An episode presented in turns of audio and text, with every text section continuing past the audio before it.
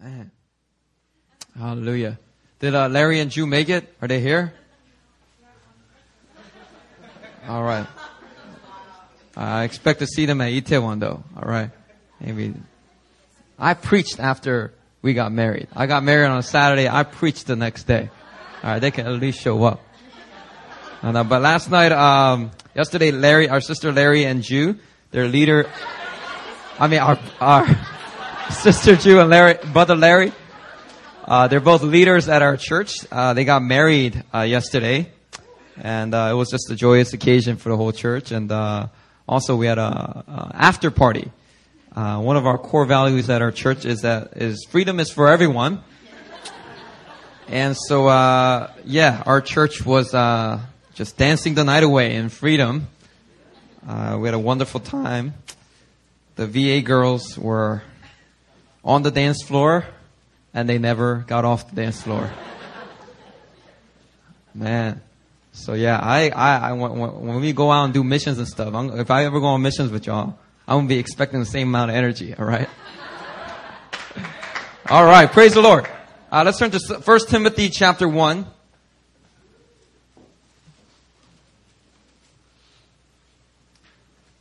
Hey, give me the countdown at 25. Right, let's look at 1 Timothy chapter 1, verse 18 through 19.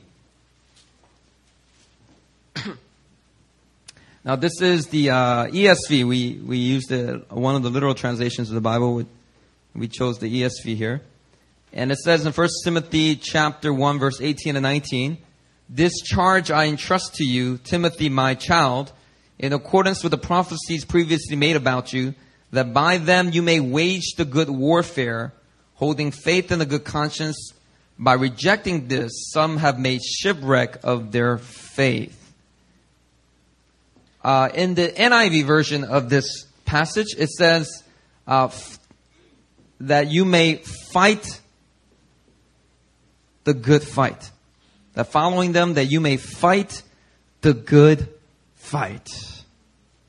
Let me ask you guys a question. How many of you guys like a good fight? Uh, how about this? How many of you, how many of you guys like to fight? Like, you like to, like, fight with words? You like to fist fight? You like to fight? You're like, you're like not afraid of confrontation. Alright. So it's like me, Krisha, and Janae, and Susan. Alright. Now some people, they don't mind that. You know, it's, it's part of our gifting is we, we don't run away from confrontation we deal with it. Um, when I uh, I was born in Korea, and when I was six years old, I immigrated to the U.S. And when we first immigrated, we didn't have that much money, so we uh, moved into inner city Philadelphia, into um, a largely an African American neighborhood. Now, I was six years old, and one of the first things I found out about Philly is that people in Philly, they love a good fight. I mean, they love a good fight. I've been to other cities. I've been to New York City. I've been to LA and I have not quite found the passion that the people of Philadelphia have for a good fight. One of my first memories of a fist fight that broke out was in first grade. We're in the cafeteria, which is where we ate lunch, and all the lunch was being put away into the trash, and everybody was about to go outside for recess. And I remember as a first grader, all these people were crowded around two people. They were just crowd, they were just making this big crowd. And I was this little tiny little short Korean first grader. And I wanted to see what was going on because everybody was so like passionate about whatever was going on in the middle. So I went over there and I was like this, and there are all these big black guys all around, so I couldn't see nothing. And I'm trying to get a look, and all of a sudden, the whole crowd starts to shift and move. And this big black dude who was like in seventh grade, he steps on my foot, trips on me, falls on top of me, and then three other black dudes that are like football size, they fall on top of him. And I just remember all the air getting pushed out of my lungs and reaching out and thinking, this is how I'm going to die. And I think I was thinking this in Korean. 나 이렇게 죽네. And I, and I, I just remember I'm gonna die because I couldn't breathe. And I was there for a good, like, I don't know, one minute. I was down there. Then finally, one of the black dudes takes my hand and he just picks me up out of the, uh, out of the bottom of the pile. He's like, you alright, young man? You alright? You alright, little dude?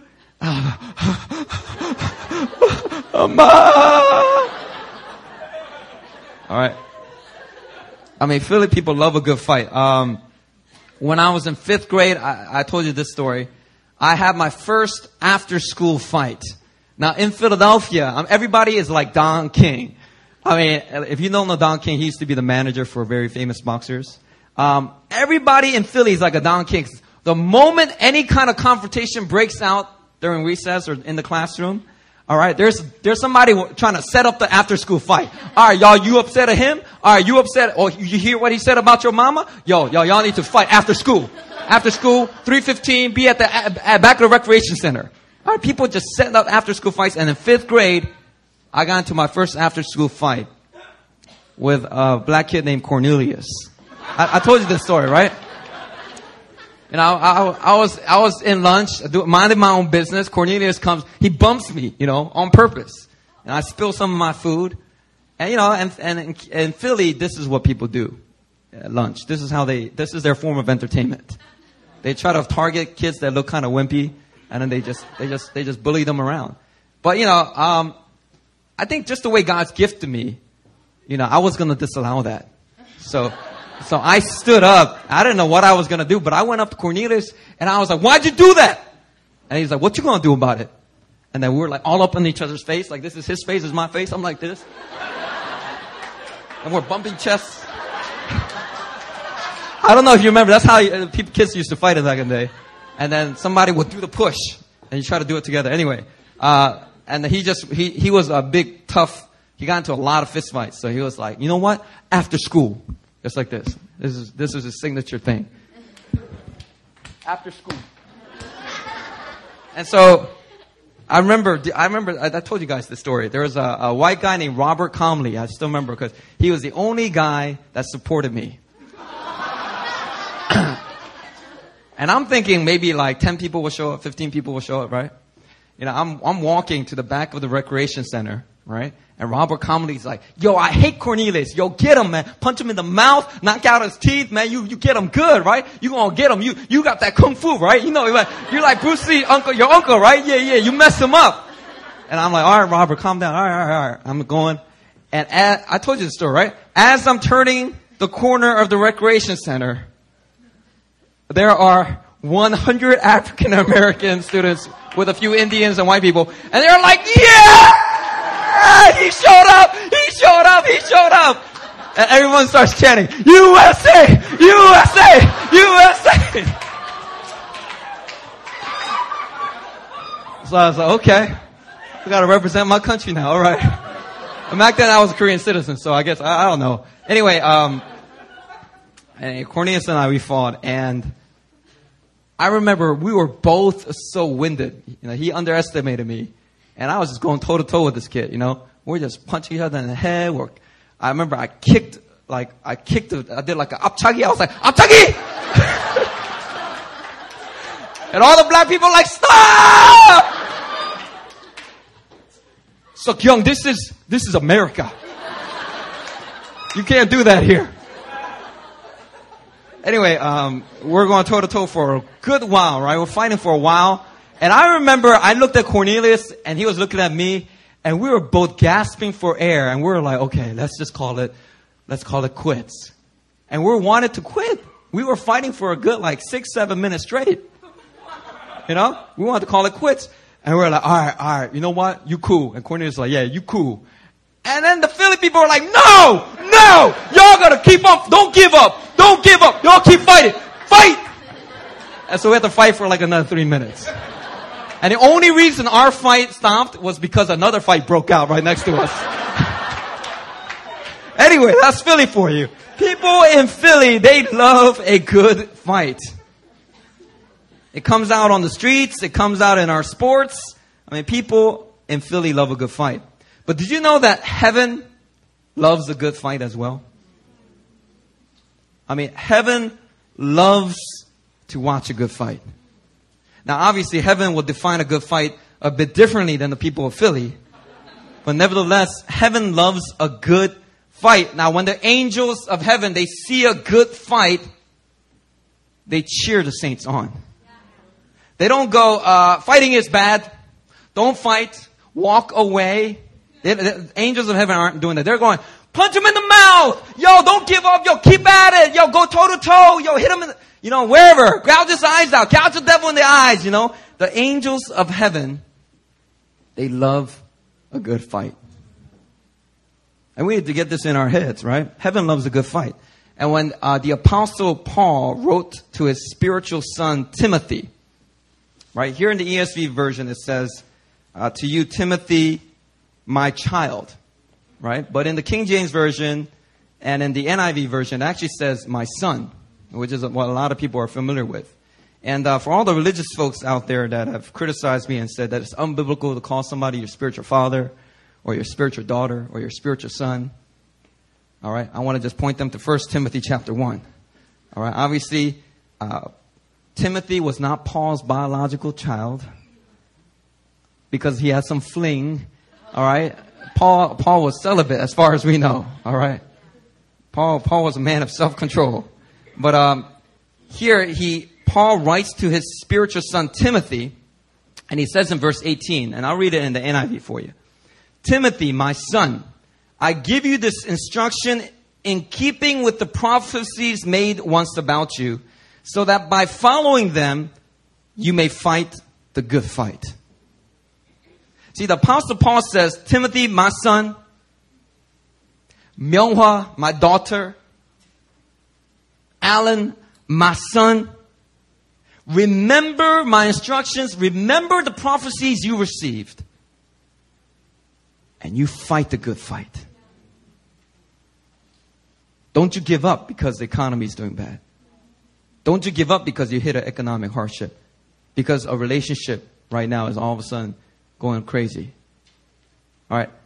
Fight the good fight. Now, why did Paul have to write Timothy and exhort and encourage him to fight the good fight? Why? You see, it's because for Timothy to see all the purposes and promises of God, to see all these promises being fulfilled over his life, it wasn't going to be a walk in the park. It wasn't going to just be smooth sailing, autopilot into the promises and purposes of God. Paul understood and knew that it was going to require a fight. And you know, the thing is, the same is true over each and every one of us. You know, like today, there could be a guest speaker, a guest minister that comes and starts to prophesy, do personal prophecy over people, and prophesy these amazing things. Like Diddy, you are going to become famous, and God's going to use you in the media mountain, and you're just going to have all this influence. Right? You can get this amazing prophecy, but the thing we need to get in our heads is for Diddy to f- see those pro- prophecies fulfilled, it's going to require a fight. It's not just going to be receive prophecy, believe it that day, and it gets fulfilled. I mean, you got to believe it day after day after day. You apply for a job, you get rejected, you got to believe that day. You apply for another job the next week, you get rejected again, you, you got to believe that day as well. You got to believe every time you submit your resume, every time you talk to somebody new, you got to believe and fight the good fight. You see, we have an enemy that works 24 7 to oppose and hinder every revelation we get of God's plans, purposes, and promises over our lives. The moment that prophecy goes out, the moment that promise goes out into your heart, the enemy's there to oppose it. That's like his job description. And we need to be aware of this. The Bible says, so that we will not be outwitted by Satan, for we are not ignorant of his designs. In the NIV, says his schemes. The uh, New King James, it says devices. Brothers and sisters, we are not to be ignorant of the devil's schemes, devices, and designs. Turn to your neighbor, tell him that. I will not be ignorant to his schemes. I will not be outwitted by Satan.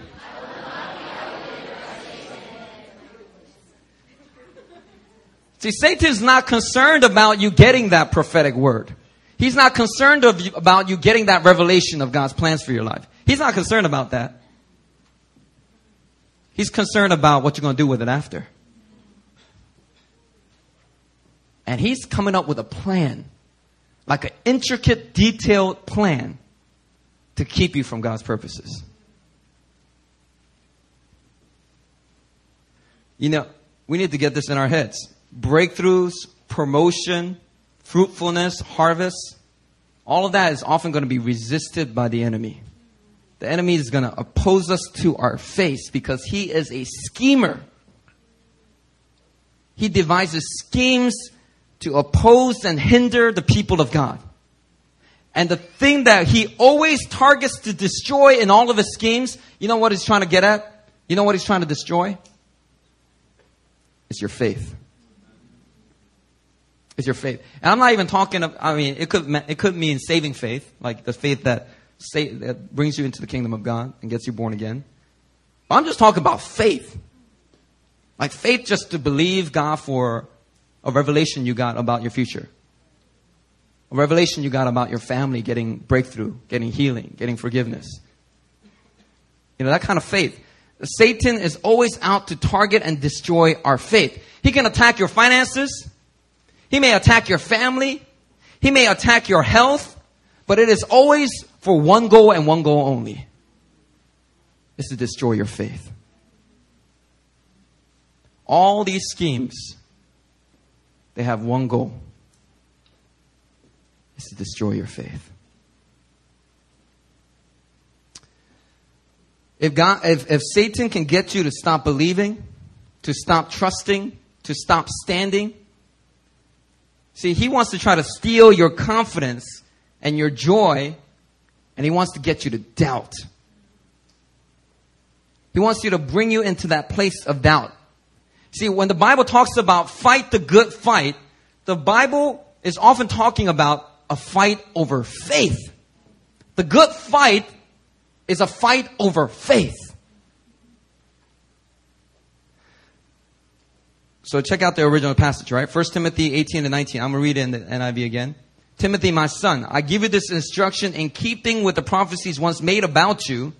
So obviously he's talking about prophecies concerning Timothy's future and his calling and his, you know, God's plans for Timothy's life. So that by following them, you may fight the good fight.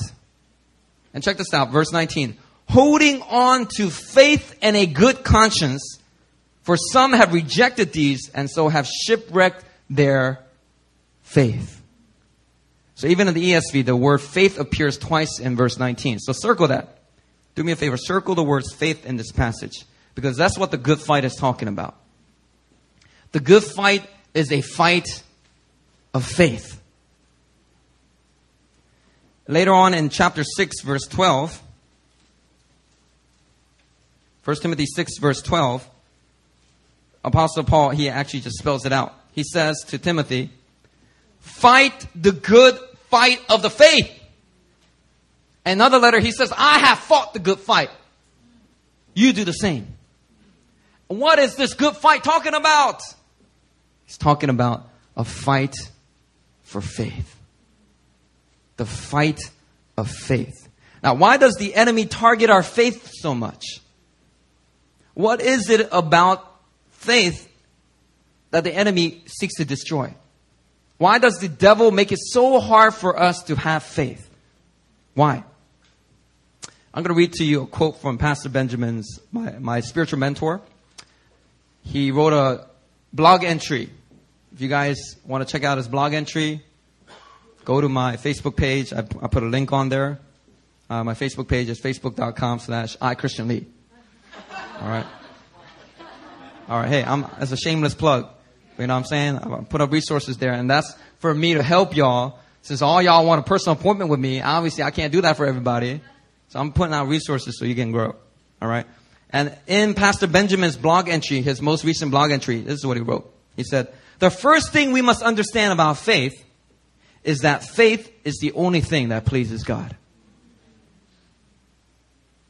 Hebrews 11:6 tells us that God is not pleased by anything but our faith.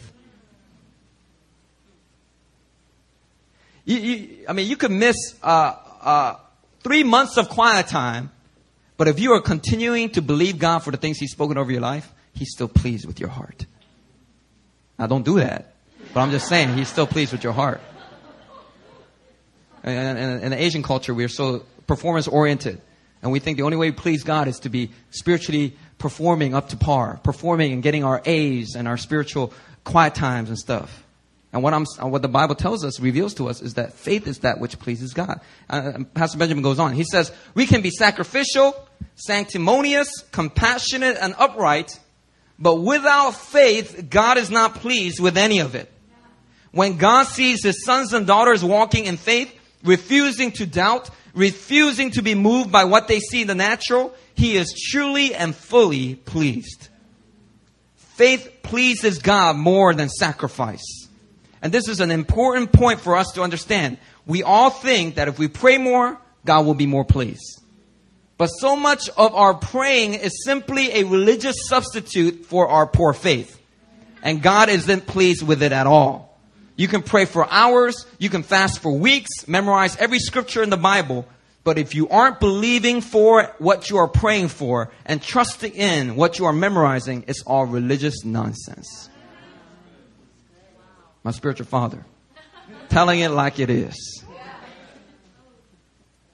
You know, the enemy targets to destroy our faith because faith is the only thing that pleases God. You can come to you may have come to every prayer meeting that our church had last year. Every Friday fire, every Sunday swim. But if all, if by this year, after one year, you're still trusting your natural senses and you're only trusting what you see in the natural and not believing what God has spoken over you, then all them prayer meetings, it's all nonsense. You're not pleasing God by giving God, hey God, here is an attendance. Look, I've given you one years of attendance of prayer meetings. God, aren't you impressed? And God's like, well, what are you doing with that? Are you trusting what I've spoken over you? Even in the face of opposition, even in the face of the opposing circumstances coming upon you, the moment you started believing those prophetic words. Are you still trusting me? You know, and God looks for faith. All the QTs and Bible studies in the world don't please God if you are filled with doubt for all the prophecies and promises He's spoken over you. James 1 6 describes that the person who doubts, doubts, sorry, person who doubts is like a wave tossed by the wind. He's unstable in all of his ways. I mean, you ever see a person that's unstable?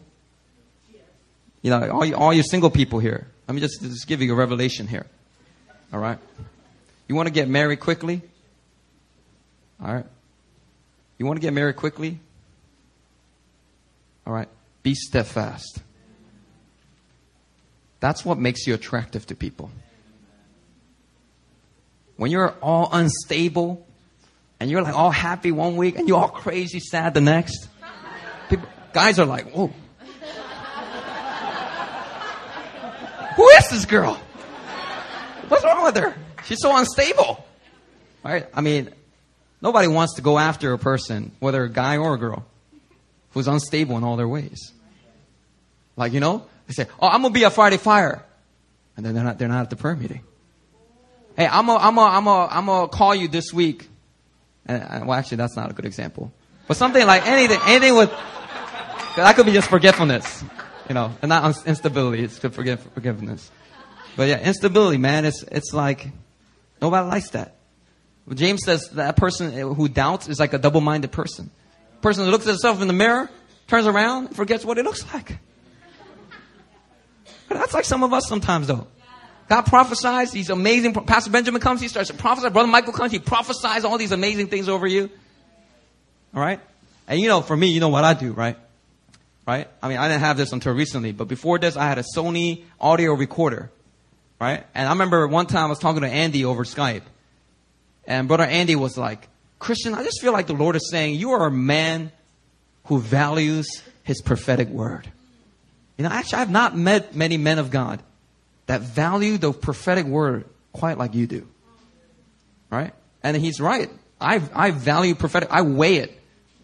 Right? Bad prophetic words, I don't even give it the time of day. But a good one, I'll record it, I'll type it up, and if I get a chance, while that person is prophesying, I'll turn on my iPhone, I'll record, I'll slide it over. Why? Because I want to remember that prophetic word. And I know that that prophetic word is not just for that day, it's for the future. And when times get tough, I need to hear that word again. I need to encourage myself. I need to fight that good fight. I need to fight that fight to believe that prophetic word, that huge dream, that crazy vision that God just downloaded and prophesied over me. I need to fight to believe it. Because things ain't coming so quickly. Things aren't coming so easily. Real estate prices in Seoul are not going down. Property is hard to come by. So I need to keep fighting to believe. And so I record it. I try to type it up. I try to remember prophetic words that men of God pray over me or speak over me. But that's, that's, that's what we need to do. But a lot of us, you know what we do? We hear the prophetic word, right? I see some of you do this. And this is, you know, we're in a church where we have the, not the luxury, but we have the blessing to have prophetic words being released pretty much every time we meet. I mean, God's raising up a prophetic culture here. Right? Where we don't believe that God stopped sp- speaking the moment that the Bible was canonized. Uh, we believe God still speaks today. Obviously, it's in submission to the Word of God. But we believe God still speaks today to our specific situations. But some of us, you get that prophetic word, and then you turn around and you walk away, right? And then you say, Pastor Christian, what did he just say?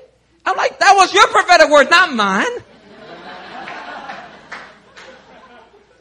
Go write it down. Go record it next time. You know? It's like a person looking himself in the mirror and turning around and forgetting about it. That's how we treat prophecy sometimes. That's because the devil, the moment you receive the prophetic word, right? All of a sudden, like StarCraft starts to distract you or something. And you're like you're trying to listen about your future and all of a sudden these distractions start hitting. That's the enemy. He's trying to destroy your faith with that prophetic word. But so many times we allow him throw us around like that. Or sometimes I see people. You you know it's so amazing when I when we when Aaron and I prophesy over somebody. The face it's weird. God has created us in a way where the face cannot lie many times unless you're intentionally doing it. So if you if you have your guard down and you're not intentionally trying to contort your face or something, many times we can tell by the look on your face whether you're receiving it or doubting it. So man, I'll prophesy something. Aaron will prophesy something over over some young man or some young lady, and it's like, wow, this is a good prophetic word. And we look at her face, and she's not receiving any of it. Doubt makes you an unstable person, unstable in all your ways, double-minded, like a person tossed about by the waves of the sea. Pastor Benjamin said it this way The instability that comes from doubt makes us feel powerless, like a wave that is doomed to be driven in whatever direction the wind blows. Doubters feel that they are out of control, that they live life on an emotional roller coaster. They feel powerless and helpless and incapable of moving anything in any direction. They just feel like they're always going from one new thing to another new thing to another new thing to another new thing. That's like a man or woman of doubt. But a man or woman of faith, you could see a single thread weaving through the fabric of their life over the last five, six, seven, ten years.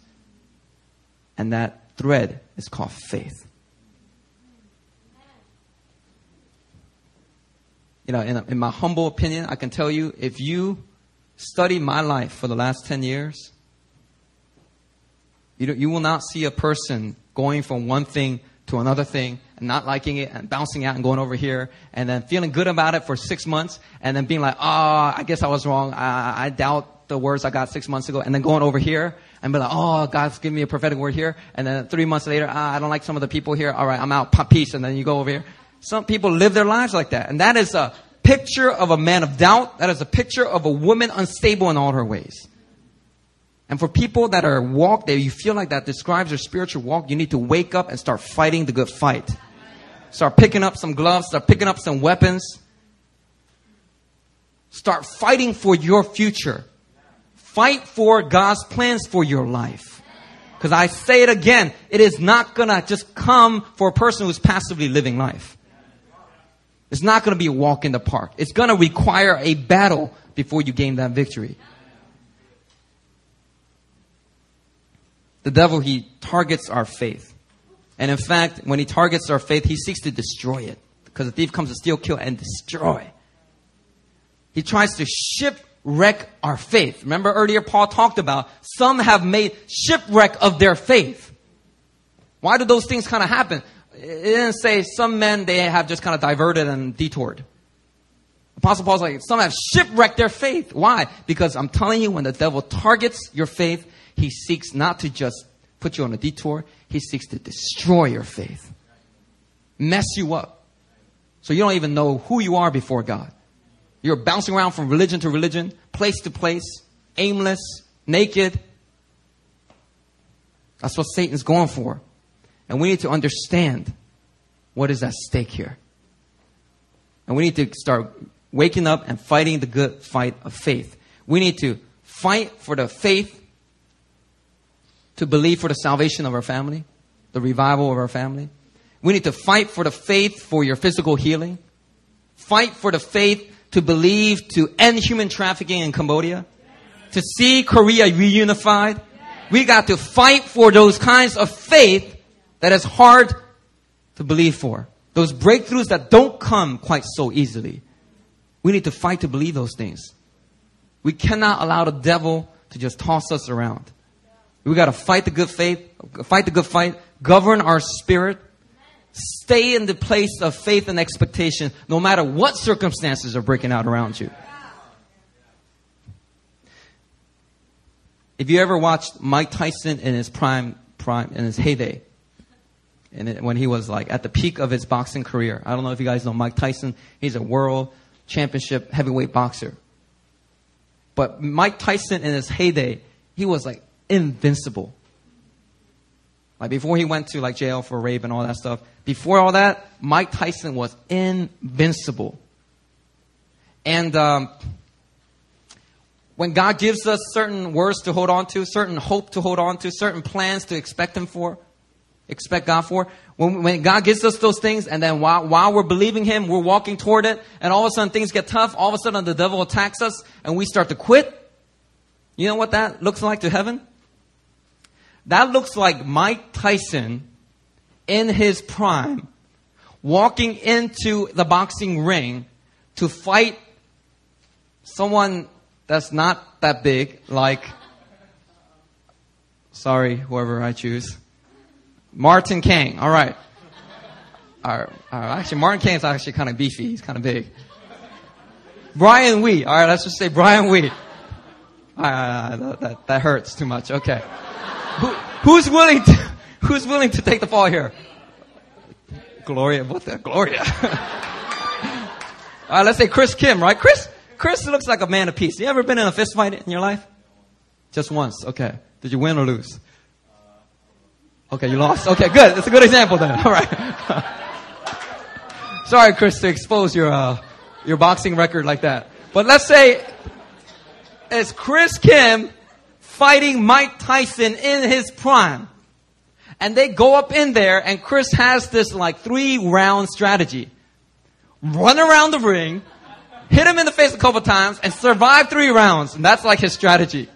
Mike Tyson's strategy is to go in and knock him out. Right? Because that's what he's been doing. He's just knocking people out left and right. Now, it's hard to knock out a grown man, by the way. I mean, with bare knuckles, I mean, it's easier, but with a box, with a boxing glove, it's quite hard. You gotta hit him pretty hard. You gotta hit him right in the chin. It's like Mike Tyson going in against Chris Kim, and Chris is running around the ring, and you're like, yeah, Chris, yeah, Chris, right? But you're in the back of your mind, it's like, Chris gonna get killed. it's gonna be any minute now, any second now. Right, he's running around. Let's say he gets to the second round. And Mike Tyson starts to get winded. He gets to get tired. And he starts to doubt himself. And he starts to think, I can't beat this Korean kid. He's too fast. He's too good looking. I can't beat him. And he starts to doubt himself. And he stops punching. And he just starts to go into defense mode. And starts just blocking, leaning against the ropes, getting pummeled by Chris's uh, very light punches. and all of a sudden, Mike Tyson tells us, tells his corner to throw in the towel, to quit. And that's how Mike Tyson loses that fight. That's what it looks like to heaven when we refuse to fight the good fight to the end.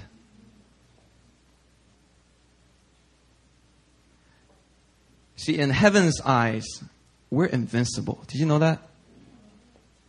With the gifts that God gives, the power that He gives His people, we're actually unstoppable. I'm not just talking about fivefold ministers and pastors. I'm talking about every saint of God is actually unstoppable. You're like Mike Tyson on steroids and steroids, more steroids. You're, just, you're like unstoppable.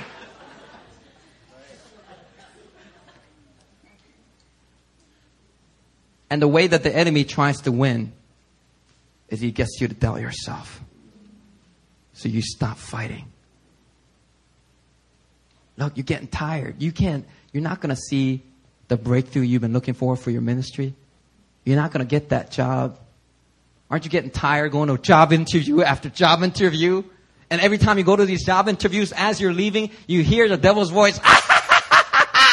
you're a loser. You're going to be unemployed. You're never going to be able to get a job, right? You hear that voice and it's tiring. It's tiring. It's like, you know, being in the boxing ring and somebody just yelling at you from the, from the side like a heckler. But the only way that heckler can get to you is if you allow it.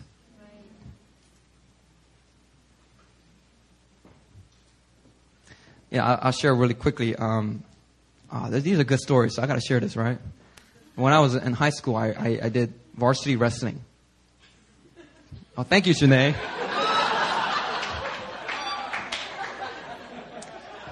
hey, I can go to Philly and I can dig up the pictures. All right, I used to, I used to be a varsity wrestler, and uh, at the end of my sophomore year, I went to the individual tournament for my weight class. Back then, I was 112 pounds. Wrestlers they have to really strip down their weight, so I was like really like muscular and skinny though, skinny and muscular. But I went and there was this guy named El Tor who used to go to my high school, but because he like he, he flunked out, he, he had to end up going to another school called Overbrook. And Overbrook is a dangerous school. They have metal detectors like in every hallway. every time you go to a new hallway, there's a metal detector. Anyway, he ended up going to Overbrook, and so I remember he was like my someday. He was the guy I looked up to because he was an upperclassman. And the thing about El Tor is, after, when I was a freshman and we would do practice, El Tor would always take off his singlet, right? And he would flex in front of the mirror. Right? He's 112 pounds. But I've never seen 112 pound guy and he's just pure muscle. It's, he's got like an eight pack. He's got huge pectorals. He's got these huge like um, uh, muscles in his thighs. I mean, his, his, his bicep, like, you know, if he flexes, he'll strangle you. Like, he's just so big and muscular. And so when I went to the individual tournament uh, uh, two years later, at the end of my sophomore year, I had to face El Tor. And my coach looked at me and said, Christian, you're a better wrestler. You're better conditioned. You can take this and you'll win first place. Forget about what happened two weeks ago because I lost the match that I should have won two weeks ago. He said, forget about that. All right, you just go out there, but you need to wrestle him like you're going to win. You can't just wrestle him. You got to wrestle him like you're going to win, that you can beat him because you can beat him. So my coach said something like that to me. But the thing was, as he was saying it, I doubted it. Because as he was saying it, I saw images from my freshman year of El Tor just flexing in front of the mirror. And everyone going, oh snap, bro, man, you're so muscular, bro. You sure you ain't on those steroids? He's like, nah, man, it's all natural, baby. Ah, yeah, yeah. It was so intimidating. I just saw those images as my coaches say, saying, you can do it. You can beat him. You're the better wrestler. And yeah, those things were true. I was better conditioned. El-Tor was out of shape. So I go in there and I'm wrestling him. And I go in real strong and I start getting points on him right away because technically I was the better wrestler by this time. He had a few more secrets than me, but technically I was faster. I was getting points on him. And I remember coaches like, Christian, you're doing good. Christian, you're doing good. You gotta keep wrestling like you're gonna beat him. And I wrestled him in the second round. Got more, more points. Right?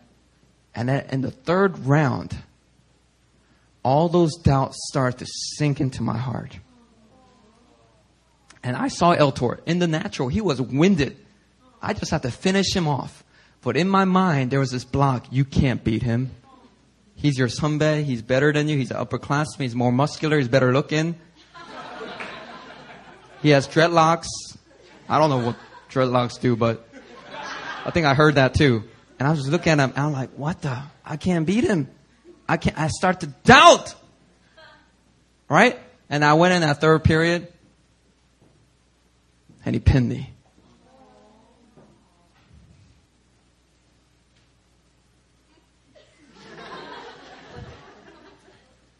And I just remember thinking, you see that? I told you I was right. I can't beat him. I remember later on, El-Tor won first place in the tournament. Actually, because that I got defeated there, I faced this other guy for third place. Guy was a scrub. By that time, yes, I, I let all those lies touch my identity. I lost that match too. I got fourth place in the tournament. Later on, El-Tor, after he received the first place, he came up to me. He's like, yo, bro, Christian, man, yo, you really deserve this. This is yours. I'm like, nah, nah, nah, man. You won first place. What you talking about? He's like, nah, dude, you had me beat. You had me beat. And I just remember thinking, what are you talking about? You're so much better than me. And El-Tor confessed, he's like, you had me beat, son. But then I had the secret move that I got you with. Bow to the champion. No, I was kidding. I don't know what he said, but uh, I remember those words. I remember he, he was telling me that I pretty much had him beat. And I realized that the only block was in my own mind. I didn't finish that match. I didn't fight that fight to the end. And you know what we do? In the beginning of the message, I told, I gave you a passage. We need to be aware of the devil's schemes because a lot of times we underestimate the enemy or we just straight up ignore him. We need to be aware of his schemes. But you know what we, we do also in the church? We, not only do we underestimate or ignore the devil, sometimes we overestimate the devil and his abilities and his powers. And you know what? That can spell a lot of trouble for us when we overestimate what He is able to do to us. That's why the Word of God is there. All the promises are there. So that you can have a sober and clear picture of your position in Christ before the devil. And the Bible says, right? Christ is the head of the church. We are the body of Christ. Right? It all sound familiar? And the Bible says that the devil God is making the devil a footstool for Christ's feet. That means we're his feet. That means the devil is supposed to be down here. That's why the, Jesus said, I give you authority to trample on serpents and scorpions over all the power of the enemy. We need to come in alignment with our true position in heaven's sight. The devil might not be here right now, but you need to keep pointing the devil to where he belongs. You need to keep fighting like you're going to win, not fighting for the sake of fighting. I'm going to read this last quote and I'm going to close with this. Pastor Benjamin said, The good news is that faith is the victory that overcomes the world. And he says, check this out. I want you to catch this. There is no power of opposition that can oppose your faith indefinitely. When he said that, that just spoke to my spirit. Just something rang. Boom, boom. He says, there is no power of opposition that can oppose your faith indefinitely. The enemy and the flesh can and will resist your believing, but that resistance cannot go on forever. The devil cannot fight a long fight. He's like Eltor. He's already winded. This is why the fight for faith is the good fight because it's the good fight because it's a fight that we can win every single time. The only way you lose that fight is if you surrender your faith. There is no other fight worth fighting than the fight to keep believing. And every devil in hell is arrayed against your believing.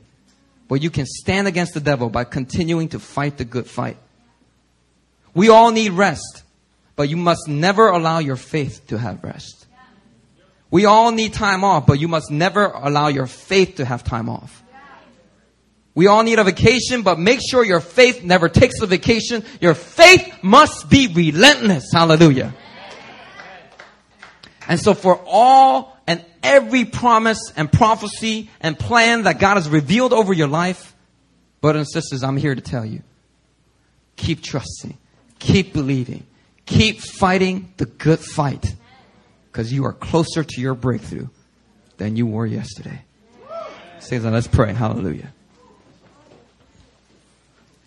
Father, we just thank you so much, God. That not only do you call us to fight the good fight, but you supply us with the grace to keep believing. And on this day, we just ask that you grant us a greater measure of that grace upon our hearts. There's even a spiritual gift called a gift of faith for those impossible types of dreams, those visions that have all the odds stacked up against us, those visions that require us to do things that we're unqualified for or we think we're unqualified for. I pray right now, God, that you grant us grace to believe. Give those people who have a really, really big dream that they're trusting you for, give them the gift of faith. Give them your faith, oh God. Give them a measure of faith. Download it into their hearts that, that will cause them to be relentless in pursuing that dream. Be relentless in seeing Korea reunified. Relentless in seeing human trafficking end. Relentless in seeing suicide rates drop in this nation, God. I pray, God, that you grant us the grace to keep on believing, to keep on trusting, to keep on pleasing you, God. That is our heart's desire in Jesus' name. Amen.